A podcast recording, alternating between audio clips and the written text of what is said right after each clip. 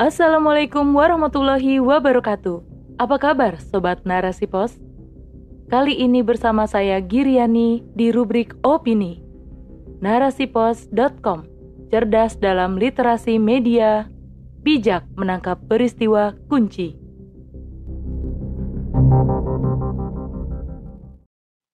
Rigiditas regulasi menjembatani nyawa rakyat pulang ke pangkuan ilahi oleh Iranti Mantasari BAIR MSI. Miris, itulah satu kata yang sangat mewakili sebuah kejadian yang memilukan di bulu kumba. Kartu identitas yang dirasa bisa menjadi tanda kependudukan dan pemulus penerimaan pelayanan malah menjadi wasilah ajal pemiliknya tiba dan mengakhiri status kependudukannya di dunia. Seorang pria yang sedang berikhtiar menempuh pengobatan atas sakitnya, namun terhalang kartu identitas yang belum tercatat sistem kependudukan. Ini hanya tinggal nama selepas proses perekaman selesai.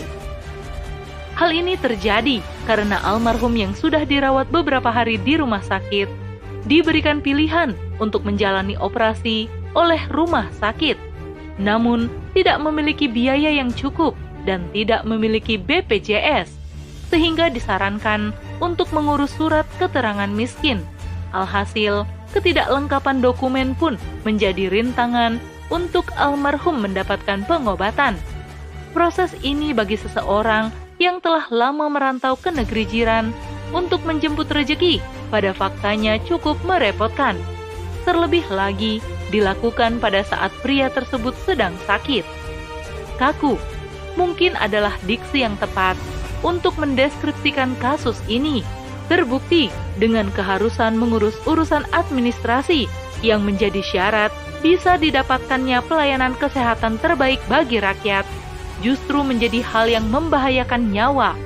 Hal ini bertolak belakang dengan urusan administrasi lain yang berkaitan dengan para pejabat publik yang mereka sangat bisa dilayani lewat jalur orang dalam tanpa harus merasakan ruwetnya pengurusan administrasi.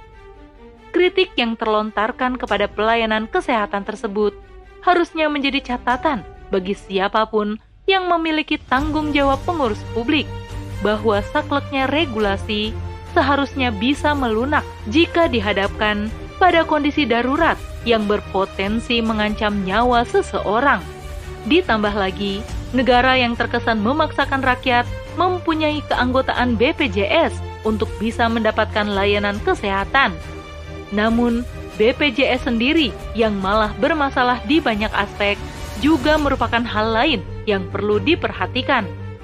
Pembayaran premi BPJS yang semakin lama semakin mahal untuk pelayanan paling minimal tentu sangat bisa menekan kondisi rakyat kecil Hal ini selaras dengan komentar bahwa pelayanan kesehatan sebagai salah satu hak dasar yang dimiliki setiap warga negara tidak selayaknya dijadikan sebagai komoditas untuk mencari keuntungan. Apalagi banyak sekali data yang menunjukkan kerugian yang diterima oleh BPJS karena dana yang mereka kelola malah raib entah ke mana. Semakin besarlah tanda tanya yang menyeruak tentang pelayanan kesehatan di negeri ini. Fakta-fakta tersebut menunjukkan betapa problematiknya pelayanan kesehatan yang dikelola dengan asas kapitalistik yang tidak islami. Alih-alih bisa total dan maksimal dalam melayani rakyat, sistem yang ada lengkap dengan birokrasinya malah memberatkan rakyat, khususnya mereka yang berada dalam garis kemiskinan. Berbeda dengan Islam, prinsip yang dipegang oleh agama yang rahmatan lil alamin ini menggambarkan bahwa satu nyawa manusia yang tak boleh teregang karena alasan yang tidak dibenarkan sangat menjadi poros pelayanan bahwa nyawa rakyat akan dijaga semaksimal mungkin. Kesehatan adalah salah satu hak dasar yang diwajibkan atas penguasa untuk dipenuhi atas tiap individu rakyatnya. Fungsi controlling yang ditegakkan oleh negara dalam rangka memastikan terpenuhinya kebutuhan dasar rakyat akan senantiasa ditempuh oleh penguasa, meski harus mendatangi satu persatu rumah warganya. Selain itu, tanggung jawab negara untuk menjauhkan rakyat dari kemiskinan yang bisa menjadi ancaman serius terhadap nyawa juga adalah suatu hal yang tidak boleh diabaikan.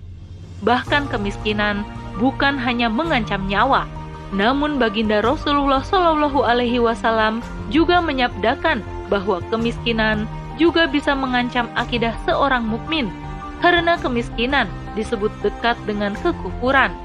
Jika kemiskinan disandingkan sebagai ancaman atas akidah, maka negara seharusnya tidak mengentengkan perkara ini, karena kemiskinan juga bisa menghalangi rakyat mendapatkan pelayanan yang mumpuni di tengah sistem kehidupan yang materialis. Berpulangnya nyawa seorang rakyat ini lagi-lagi menjadi tamparan keras bagi para pemangku amanah yang digaji oleh uang rakyat, bahwa pertanggungjawaban ukhrawi jauh lebih berat daripada laporan pertanggungjawaban yang harus mereka sampaikan dan bisa dimanipulasi tiap akhir tahun di masa kerjanya. Pengaturan urusan rakyat yang berbelit-belit bahkan mensyaratkan administrasi yang membebani rakyat ini tidak akan luput dari perhitungan Allah atas setiap pundak yang diberikan amanah tersebut. Apalah arti KTP dan administrasi yang terurus?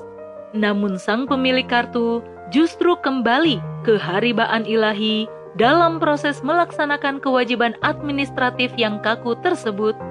Innalillahi wa inna ilaihi roji'un. Wallahu a'lam bishawab.